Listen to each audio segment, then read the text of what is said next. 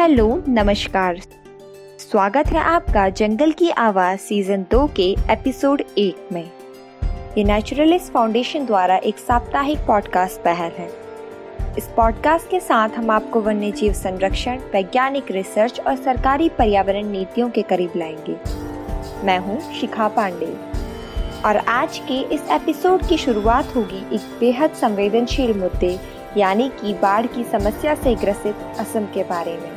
और ये जानेंगे कि आखिर लगातार हर साल बढ़ रही इस समस्या का असल कारण क्या हो सकता है।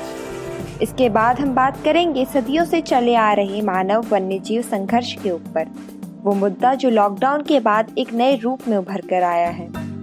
इसके बाद बात होगी तिरसठ साल बाद मिली एक दुर्लभ मैनग्रुव प्रजाति के बारे में और जानेंगे कि इस खोज में क्या खास है।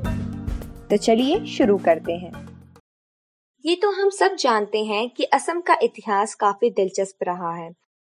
वर्तमान में शेष उत्तर पूर्व सहित असम का क्षेत्र आहोम राजवंश के शासन के बाद भारत का हिस्सा तब बना जब आहोम राजवंश ने बर्मा के हमलावर सेनाओं के खिलाफ ईस्ट इंडिया कंपनी से मदद मांगी और बाद में हस्ताक्षर किए, जिसे यंडाबब संधि के रूप में जाने जाना लगा। बीती सदियों में असम बहुत कुछ झेल चुका है। ये शक्तिशाली आहोम वंश का घर था। मुगलों सहित नौ आक्रमणकारी असम पर विजय प्राप्त करने में सक्षम थे। और आज भी एक सबसे बड़ा खतरा ये राज्य अब सालाना आधार पर झेल रहा है, और वह है असम की बाढ़। असम हमेशा से भारत में सबसे अधिक बाढ़ प्रवण क्षेत्र रहा है, जिसके दो मुख्य कारण हैं। पहला, गर्मियों के दौरान ग्लेशियर्स का पिघलना, जो मानसून के साथ मेल खाता है। और दूसरा कारण ब्रह्मपुत्र नदी, जो पिछले एक दशक से बाढ़ का मुख्य स्रोत रही है। ब्रह्मपुत्र नदी सबसे अस्थिर नदियों में से एक है। हालाँकि ये हमेशा से ही ऐसी थी, लेकिन 1950 में ग्रेट भूकंप के बाद नदी का प्रभाव अधिक आक्रामक हो गया। तो क्या बदलाव है और ऐसा क्यों है कि एक बाढ़ प्रवण क्षेत्र असम की बाढ़ पूरे समाचार चैनलों में सुर्खियाँ बटोर रही है? जवाब आसान है। ऐसा इसलिए है क्योंकि बाढ़ की आवृत्ति बढ़ गई है। 1950 से 2010 के बीच असम में केवल 12 प्रमुख बाढ़ देखी गई लेकिन बाद में असम में सालाना बाढ़ का सिलसिला शुरू हो गया। हमने मेजर फ्लडिंग को देखा है 2012, 2015, 2016, 17, 18, 19 और अब 2020। अब जिज्ञासा अंदर से ही आती है और कोई सोचता है असम में नियमित रूप से बाढ़ क्यों शुरू हुई है। क्या ये स्वाभाविक है या मानवीय गतिविधियों का इसमें कोई लेना देना है? या ये दोनों है? इससे पहले कि हम नेगेटिव पर जाएँ, हम ये समझ लें कि बाढ़ असम के पारिस्थितिकी तंत्र का एक हिस्सा है। ब्रह्मपुत्र में बहुत सारे अवसाद होते हैं जो मूल रूप से पोषक तत्व हैं और ये बाढ़ मिट्टी को उपजाऊ बनाती है। लेकिन पिछले कुछ वर्षों में जो बदलाव आया है वो बाढ़ को प्राकृतिक आपदा में बदल रहा है। वापस मुद्दे में आते हैं और जानते हैं कि ऐसा क्यों होता है। यहाँ हमारा मुख्य अपराधी तटबंध है। कुछ ऐसा है जिसमें सरकार ने पिछले साठ दशकों में तीस हज़ार करोड़ का निवेश किया है। तटबंध पत्थर या पृथ्वी की एक दीवार है जो एक नदी को बाढ़ से रोकने के लिए बनाई गई है। असम के मामले में हम जो कुछ भी देखते हैं, वो यह है कि तटबंध न केवल नदी के बाढ़ को रोकने के इरादे से बनाए गए हैं बल्कि ये नदी के प्रभाव को भी बाधित करते हैं। अब बाढ़ दो मुख्य कारणों से हो सकती है। एक ये कि जल स्तर ऊपर उठता है और नदी तटबंध पर फैलने लगती है या तटबंध में कोई खराबी आती है जिससे ये ढह जाता है और पूरे तटबंध को बेकार कर देता है। ब्रह्मपुत्र अपने साथ सेडिमेंट्स ले जाती है और जब आप एक ऐसे तटबंध का निर्माण करते हैं जो नदी के रास्ते को संकरा करता है तो नदी तेज़ी से चलती है और सेडिमेंट्स तल पर जमा हो जाते हैं। जिससे जल स्तर बढ़ जाता है और जैसे ही तटबंधों का अंत होता है, नदी का पानी फैलने लगता है। इसका एक उदाहरण वो बाढ़ है जो पेट्रा गाँव में आई। ये गाँव डिब्रूगढ़ के तटबंधों के समाप्त होने के तुरंत बाद लगता है। बाढ़ के मैदान का अतिक्रमण भी एक कारण है कि लोग बाढ़ से प्रभावित होते हैं। तटबंध कई बार सुरक्षा का झूठा एहसास कराते हैं और इसलिए कई लोग नदी के किनारे बसने लगते हैं, जो जल स्तर बढ़ने पर बाढ़ के मैदान के रूप में कार्य करते हैं। और इसलिए बाढ़ का खतरा बढ़ जाता है। असम में कुछ कंपनियों के अनुबंध सांठगांठ के बारे में भी बात की गई है, जो तटबंध परियोजनाओं में विशेष रूप से घटिया गुणवत्ता वाले कच्चे माल का उपयोग करती हैं, या फिर जुगाड़ से निर्माण की अपनी लागत को कम करवाती हैं, ताकि वे बजट से अधिशेष प्राप्त कर सकें। इसका मतलब ये नहीं है कि असम को भविष्य में भी बाढ़ का सामना करना पड़ेगा, क्योंकि हर समस्या का एक संभावित हल निकलता है। एक मुख्य समस्या जो हम देखते हैं, जब ये भारत में किसी भी ढांचागत परियोजना की बात आती है तो मानकों को ढंग से निर्मित नहीं किया गया है। ब्रिटिश युग में बनी संरचनाएँ अभी भी लंबे समय से खड़ी हैं, जबकि कुछ दशक पहले बने पुल ढह गए हैं। कुछ देश हैं जो उदाहरण के लिए इस मामले में मानकों को बनाए रखने की कोशिश कर रहे हैं, जैसे कि नीदरलैंड। नीदरलैंड एक ऐसा देश है जो बाढ़ को इतनी गंभीरता से लेता है कि उन्होंने संविधान तक में लिखा है कि डच लोगों को बाढ़ से बचाने का अधिकार है। वे ऐसे सुरक्षा मानदंडों को बनाए रखते हैं जो दावा करते हैं कि भले ही बाढ़ उन्हें दस हज़ार वर्षों में एक बार हिट करे, लेकिन वो इसके लिए तैयार हैं। और उन्हें ये करना होगा क्योंकि उन्होंने समुद्र के आसपास की बहुत सी भूमि को प्राप्त किया है, जो पहले से ही बाढ़ से ग्रस्त है और इसमें बस्तियाँ बनी हैं। लेकिन डच ने जो कुछ किया है वो यह था कि नदी को अपनी सुविधा के लिए ढालने के बजाय उन्होंने नदी की आस्था के अनुसार बस्तियों को ढालना शुरू कर दिया। उन्होंने नदी को उसके मूल मार्ग में बहने दिया, गहरी बाढ़ के मैदान खोद दिए और नदी के चारों ओर पेड़ लगा दिए। ये मामूली बाढ़ को बंदोबस्त में प्रवेश करने से रोकता है।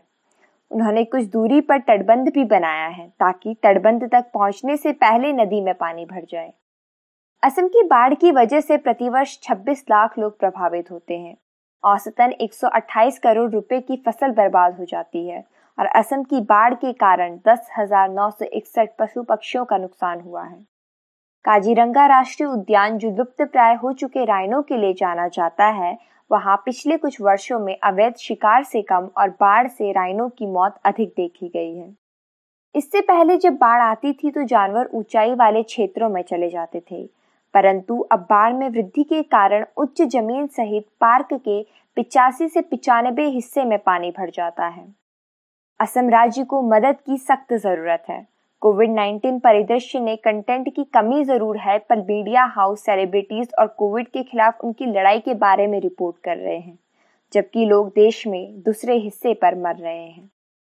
हम भारतीय ज़्यादातर प्राकृतिक सुंदरता के लिए नॉर्थ ईस्ट के साथ जुड़ते हैं और प्राकृतिक आपदा के वक्त आँखें मूंद लेते हैं। ब्रह्मपुत्र के आसपास बनाए गए 450 तटबंधों में से अधिकांश बहुत ही गंभीर स्थिति में हैं। सरकार मौजूदा समस्याओं और संभावित समाधानों के बारे में जानती है, लेकिन क्या वे इसे ठीक करने के लिए तैयार हैं? सब एक साथ एक अलग सवाल है। एक सबसे बड़े लोकतंत्र में जिसे लोगों द्वारा लोगों के लिए के आदर्श वाक्य पर काम करना चाहिए वहाँ राजनीतिक दल वोट बैंक की राजनीति पर अधिक ध्यान केंद्रित करते हैं। या फिर उन चीज़ों के लिए अपने विरोधियों को दोषी ठहराते हैं, जिन्हें वो खुद बदलने की ताकत रखते हैं। ये समय है कि सरकार चुनाव लड़ने के तरीकों के बारे में अपनी विचार प्रक्रिया को बदले। राष्ट्र के लिए अपनी उस आक्रामकता और भूख को संभाले जो चुनाव के दौरान बाहर निकलती है और संभावित खतरों को शामिल करने वाली परियोजनाओं पर योजना बनाते समय गायब। असम की समस्या से तो आप सभी रूबरू हो गए और शायद इसके कुछ कारण भी स्पष्ट हो गए होंगे। तो चलिए, अब बात करते हैं वर्षों से चले आ रहे मानव और वन्यजीव संघर्ष के बारे में। इस पृथ्वी पर मानव और वन्य जीवों ने पिछले कई वर्षों से एक विरोधी संबंध साझा किया है। इस रिश्ते के कई ऐतिहासिक प्रमाण भी हैं। सभ्यता की शुरुआत से इस वक्त तक लोगों ने भोजन व कई अन्य कारण के लिए वन्य जीवों का शिकार किया है। जंगली जानवरों के मामले में भी ऐसा ही है। उन्होंने कृषि फ़सलों को नष्ट कर दिया और अपने अस्तित्व की खातिर मानव बंदोबस्त पर हमला किया। वर्षों के बीतने के साथ दोनों के बीच ये संघर्ष आधारित सह अस्तित्व में विकसित हो गया। कई जंगली जानवर संभावित प्रतियोगी मानव से संसाधनों के लिए प्रतिस्पर्धा करते हैं और इस तरह मानव जीवन के लिए खतरा बन जाते हैं। मानव और पशु के बीच इसी तरह के संबंध ने मानव पशु संघर्ष को जन्म दिया है। आयुसीएन के अनुसार मानव वन्य जीव संघर्ष तब होता है जब पशु प्रत्यक्ष और आवर्ती लोगों की आजीविका और सुरक्षा के लिए खतरा पैदा कर देता है, जिससे उस प्रजाति का उत्पीड़न होता है। हालाँकि ये कोई नया परिदृश्य नहीं है। लोग और वन्य जीव कई दशकों तक साथ रहे हैं, लेकिन हाल ही में ये लगातार गंभीर और व्यापक होता जा रहा है। हमारे सह सहयोगी वन्य जीवों व प्रकृति के साथ दुर्व्यवहार ने हमें कोविड 19 की चपेट में ला दिया। लेकिन जुर्माना यहाँ समाप्त नहीं होता है। इस बीच मानव जीवन के लिए एक और खतरा मानव पशु संघर्ष के रूप में उभरा है। पूरे भारत में ऐसे कई मामले हैं जहाँ जानवरों को एक ऐसी जगह पर देखा गया है जहाँ उन्हें कभी भी देखने या सुनने के बारे में नहीं सोचा जा सकता था। तालाबंदी एक कम कल्पना प्रभाव लाती है। सामान्य आवासों के बाहर नीलगायों को नोएडा, आंध्र प्रदेश के तिरुपति में हिरण, हरिद्वार, उत्तराखंड में हाथी, कोझिकोड, केरल में कीवेट, मुंबई की खगरेट पारसी कॉलोनी, महाराष्ट्र में मोर, असम के गुवाहाटी के पूर्व में सोनापुर टाउन में एक सींग वाला राइनो, चंडीगढ़ में तेंदुआ, मरीन ड्राइव मालाबार हिल और मथुरा और कलकत्ता की नदियों में ताजे पानी की डॉल्फिन और मुंबई में राजहंस लोगों के लिए उत्साह का कारण बने रहे। तालाबंदी के चार सप्ताह के भीतर ही मानव आवास के आसपास घूम रहे इन जानवरों के कारण मानव की मौत की खबरें आने लगी। एकमात्र अंतर इस तथ्य में निहित है कि इन बातों को मानव गतिविधि की कमी के कारण संघर्ष के मुद्दे के रूप में नहीं देखा गया था। लॉकडाउन की पिन ड्रॉप साइलेंस, कम मानवीय हस्तक्षेप, अचानक वायु और ध्वनि प्रदूषण में कमी, गर्मियों की शुरुआत के कारण पानी की आवश्यकता, जानवरों को इस तरह से देखे जाने के कुछ कारण रहे। तेंदुए, बाघ और हाथी जैसे कुछ जानवरों ने इस मौन को अपने क्षेत्र के विस्तार का एक आसान तरीका पाया। ऊपर से खड़ी फ़सलों के कारण भोजन की उपलब्धता ने एक और खतरा पैदा कर दिया। खड़ी फ़सलों और रखवाली के लिए खेत में लोगों के न होने के कारण जानवरों ने मकई, सिल, गेहूँ और सरसों की खेत में छुपना शुरू कर दिया। पहले ये जानवर सड़कों और गलियों पर पहियों के साथ शोर और आवाजों की वजह से जंगलों से बाहर नहीं निकलते थे। लेकिन अब जब से ये सब रुक गया, तब से इसने जंगल के अन्य जिज्ञासु, भूखे, प्यासे जानवरों को बाहर निकलने का अवसर दे दिया। और यही कारण रहा कि बाघ, भालू, तेंदुए आदि जैसे जंगली जानवरों के कारण मानव की मौत की रिपोर्ट धीरे धीरे बढ़ने लगी। महाराष्ट्र में तेरह और मध्य प्रदेश में 21 लोग कोविड 19 के दौरान मानव पशु संघर्ष के कारण मारे गए। उत्तराखंड, हिमाचल प्रदेश, असम और अन्य कई हिमालयी राज्यों में इस संघर्ष में लगभग 30 से 40 लोगों की जान चली गई। तेंदुए और बाघों के लगातार हमले के कारण कई पालतू जानवरों को भी नुकसान पहुँचा। कई कृषि क्षेत्र नष्ट हुए, जिससे फ़सल बर्बाद हुई। पोस्ट लॉकडाउन जब मानव गतिविधियों में वृद्धि हुई तो मानव वन्यजीव संघर्ष में वृद्धि की स्पष्ट छवियाँ नज़र आने लगी।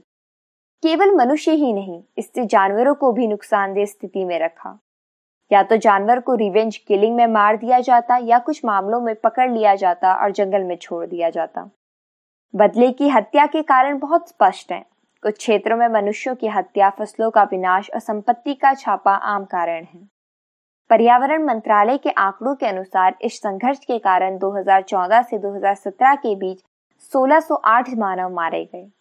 यह हर दिन औसतन एक से अधिक इंसान बनता है और अधिक गंभीर मामला पोस्ट लॉकडाउन है। मानव पशु संघर्ष के दौरान मारे गए जानवरों का डेटा इकट्ठा करना बहुत मुश्किल है। वन्यजीव विशेषज्ञों ने हमेशा मानव पशु संघर्ष के लिए मानव घुसपैठ को जिम्मेदार ठहराया है। हम घुसपैठ ही। हमने उनके रिक्त स्थान पर कब्जा किया और हमारे घर के अंदर चले जाने पर वे पुनः उस स्थान को प्राप्त करने की कोशिश में हैं। हमें तेंदुए जैसे जानवरों और डॉल्फिन जैसे जानवरों के मामलों को अलग अलग तरीके से समझना होगा। हमें लोगों को इन जानवरों की उपस्थिति की रिपोर्ट करने के लिए सचेत करने की आवश्यकता है, ताकि उन्हें अपने आवास में वापस छोड़ा जा सके। ये मानव जीवन को बचाने और रिवेंज किलिंग यानी बदला लेने की हत्या को रोकने के लिए आवश्यक है। हमें लॉकडाउन अवधि के दौरान अपेक्षित संघर्ष के स्थानों में सामुदायिक जागरूकता और संवेदनशीलता शुरू करने की आवश्यकता है। यदि वे किसी जानवर का निरीक्षण करते हैं तो लोगों को हेल्पलाइन नंबरों से अवगत कराया जाना चाहिए। हमें जानवरों के लिए आवश्यक करुणा दिखानी चाहिए, ताकि हम लॉकडाउन के बाद विकास की लागत का भुगतान न करें। इसे मार्क बेकॉफ के शब्दों में कहा जाए तो हम याद रखें कि जानवर मानव उपभोग के लिए कोई संसाधन नहीं है। वे अपने आप में शानदार प्राणी हैं, जो हमारे साथ इस ग्रह पर सभी सौंदर्य और जीवन की प्रचुरता के सह विरासतकर्ता के रूप में विकसित हुए हैं। तो चलिए दो गंभीर मुद्दों पर बात करने के बाद अब हम आपको एक नई खोज के बारे में बताते हैं। इस सप्ताह हमारे पास साझा करने के लिए एक बहुत ही गहन समाचार है। अब तक आपने इस खबर के बारे में सुना होगा कि हमारे पास मैनग्रोव की एक दुर्लभ प्रजाति है, जिसे दोबारा खोजा गया है। एक मैनग्रोव प्रजाति जिसे शहर के जंगलों से विलुप्त माना जाता था, उसे तिरसठ साल बाद गौराई और चारकोप के मैनग्रोव में प्रलेखित किया गया है। मैनग्रोव सेल के अनुसार इस बहुत दुर्लभ प्रजाति का अंतिम दस्तावेज़ लिमिटेड जेरा रेसमोसा 1957 में मुंबई से था। इसका दोबारा से विवरण मुंबई आरडी और एसएच नेशनल कॉलेज बांद्रा के सुचंद्र दत्ता द्वारा मुंबई के मैनग्रोव की स्थिति नाम के स्टेट मैनग्रोव सेल के लिए तैयार और प्रस्तुत की गई रिपोर्ट में मिला है। परियोजना के मुख्य अन्वेषक दत्ता ने कहा, हमें मुंबई के उत्तर पश्चिमी उपनगरों की और लिमिटेड जेरा रेसमोसा की 10 से कम झाड़ियाँ मिली। सेल ने कोकर तट के लिए 2015 से 2020 तक 75 से 80 प्रतिशत तक जीवित रहने की दर के साथ स्थानवार पौधारोपण डेटा भी जारी किया था। पाँच वर्षों में चालीस दशमलव तीन छह करोड़ की लागत से मुंबई सहित पश्चिमी तट के किनारे 1480 हेक्टेयर में मैनग्रोव वृक्षारोपण किया गया। वन नर्सरी मैनग्रोव सेल के अतिरिक्त प्रधान मुख्य संरक्षक वीरेंद्र तिवारी ने कहा, हमारे नर्सरी में 20 लाख पौधे लगाने के बाद इस वर्ष 200 हेक्टेयर से अधिक के मानसून वृक्षारोपण की योजना बनाई गई है। नेशनल कॉलेज के शोधकर्ताओं ने मुंबई से 23 प्रजातियों और 23 परिवारों से संबंधित 260 पौधों की प्रजातियों का अध्ययन करते हुए मुंबई से 13 प्रजातियों और 37 मैनग्रोव सहयोगियों की पहचान की। मुंबई में 6,600 हेक्टेयर मैनग्रोव कवर है जिनमें से लगभग 90 प्रतिशत एक प्रजाति एविसेनिया मरीना या ग्रे मैनग्रोव के प्रभुत्व वाले हैं। शेष 10 प्रतिशत अन्य प्रजातियों जैसे कि एस्केंथस इलिसिफोलियस सेरियोपस तगाल व्यूगेरिया सिलेंड्रिका एंड एगिसेरास कॉर्निक्यूलेटम का प्रभुत्व है। हालाँकि 1905 से उन्नीस सौ सत्तावन के बीच मुंबई के प्रलेखित कैंडेलिया कैंडल सोनेरेटिया सिजोलेरेसिस एंड एविसेनिया अल्बा जैसी प्रजातियाँ गायब हो गई हैं।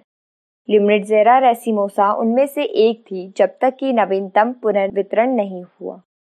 यद्यपि रत्नागिरी और सिंधुदुर्ग जिलों में आम है, इसकी पहचान उन्नीस सौ सत्तावन में राष्ट्रीय समुद्र विज्ञान संस्थान के दिवंगत डॉक्टर अरविंद उंटावले द्वारा बांद्रा और ठाणे से की गई थी। मैनग्रोव सेल के पूर्व प्रमुख एन वासुदेवन ने कहा, यह एक महत्वपूर्ण खोज है, क्योंकि यह स्थानीय रूप से विलुप्त होने के खतरे वाली प्रजाति है।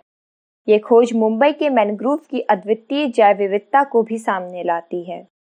रिपोर्ट में कहा गया है कि बढ़ते शहरीकरण और खाली जगह के भूखे शहर में विकास की मांग ने डेवलपर्स के लिए मैनग्रोव जंगलों को अपना लक्ष्य बना लिया है। दत्ता ने कहा, निर्माण कचरे की डंपिंग, सीवेज डिस्चार्ज और अतिक्रमण घटते आवरण के पीछे के कुछ मुद्दे हैं। पूरे बांद्रा, गोराई, दहीसर, लोखंडवाला और मीरा भाईंदर में मैनग्रोव्स इन मुद्दों का सामना कर रहे हैं, जिससे पारिस्थितिकी तंत्र में बदलाव हो रहे हैं। इस खबर ने मैनग्रोव के सिलसिले में एक बेहतर उम्मीद पैदा की है। इसी के साथ अंत करते हैं आज के पॉडकास्ट सेशन का। आप सबने जंगल की आवाज़ को हमारे साथ सुना। उसके लिए आपका धन्यवाद। अगर आपको ये एपिसोड पसंद आया तो नीचे मौजूद लाइक बटन और बेल आइकन पर क्लिक करें ताकि आप हमारे आने वाले एपिसोड मिस ना कर सकें। और हमें सब्सक्राइब करना भी ना भूलें। तो बने रहे हमारे साथ अगले एपिसोड जहाँ हम कुछ और विषयों पर बात करेंगे। तब तक के लिए धन्यवाद।